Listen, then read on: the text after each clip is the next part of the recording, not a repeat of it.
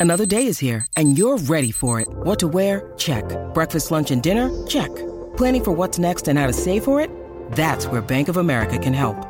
For your financial to-dos, Bank of America has experts ready to help get you closer to your goals. Get started at one of our local financial centers or 24-7 in our mobile banking app. Find a location near you at bankofamerica.com slash talk to us. What would you like the power to do? Mobile banking requires downloading the app and is only available for select devices. Message and data rates may apply. Bank of America and a member FDIC. Look, Bumble knows you're exhausted by dating.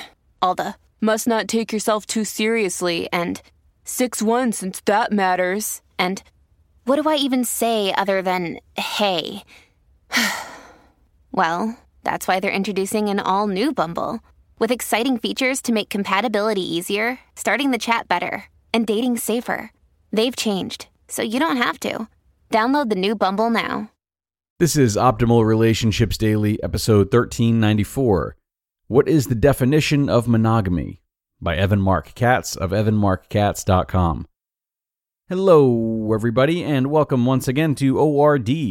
I'm Greg Audino, your host and narrator, wishing you a happy 4th of July if you are celebrating. Definitely an eventful day here in the US, so if you're listening from here, I really appreciate you taking time away from all the festivities. Now, I've got a post for you today from Evan Marc Katz.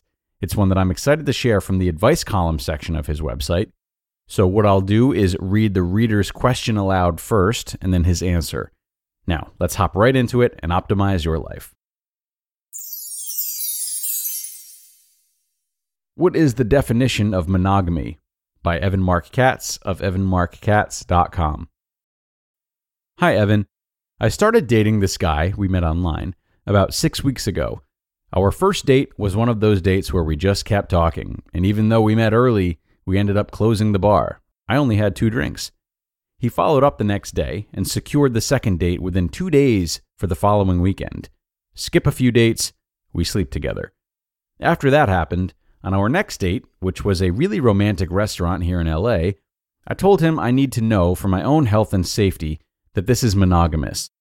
He assured me it was, Fast forward three more weeks, he's been swamped with work, high powered attorney at a huge firm, and our dates have become more like hangouts and not as scheduled or formal due to his 100 hour work weeks. He calls me one night, we'd been communicating every day via phone and text, and says that a friend is coming to town this coming weekend who he has hooked up with before and staying with him. This is the man who was too busy to hang out the previous weekend.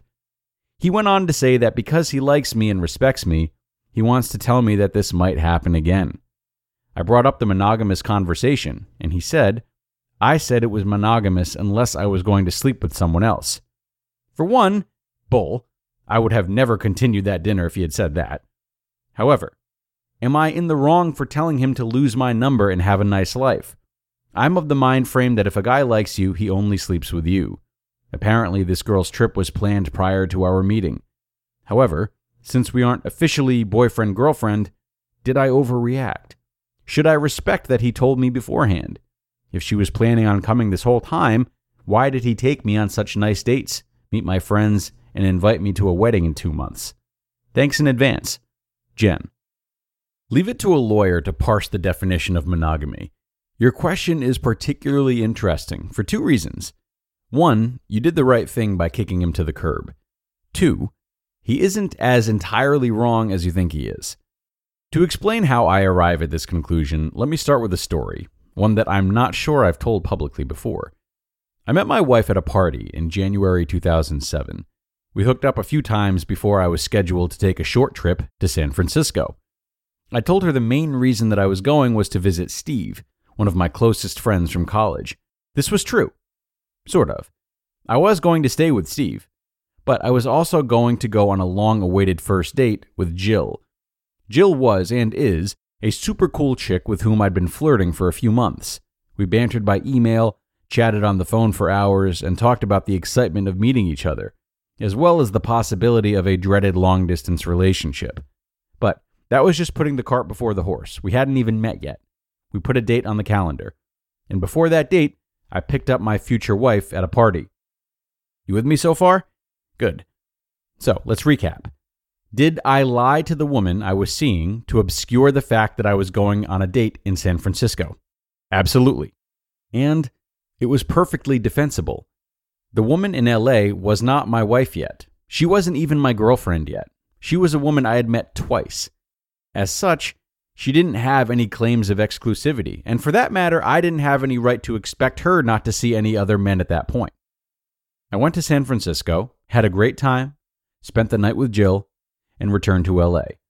And while I definitely enjoyed my date, it wasn't so transcendent that I wanted to uproot my life to make things work. If I already lived in SF, I might have given it a shot. But driving six hours every other weekend, I just wasn't up for it. Instead, I continued to date the first woman in LA. I had absolutely no idea that she would become my girlfriend, much less my wife. End of story. Mostly. As it turns out, my wife was still dating on Match.com until we became exclusive, as she should have been. That's what you do until you are truly monogamous. Once you're monogamous, you stop seeing other people. That's where your guy messed up, Jen. That's why you were right to kick him to the curb. He said you were monogamous and then changed his mind. That's unacceptable, no matter how you slice it. So good riddance to him. However, don't get too high and mighty on him, because if he didn't say that you were monogamous, he wouldn't have done a single thing wrong.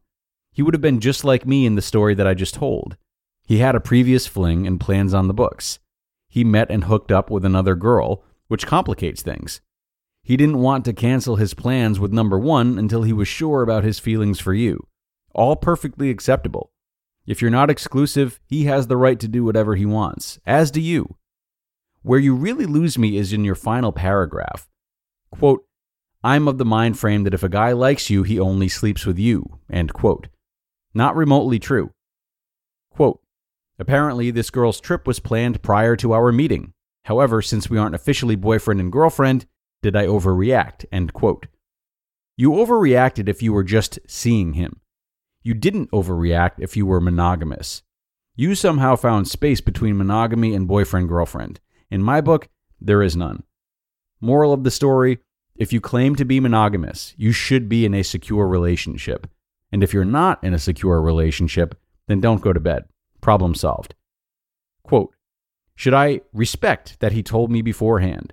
If she was planning on coming this whole time, why did he take me on such nice dates meet my friends, and invite me to a wedding in two months. End quote. Because he wanted to.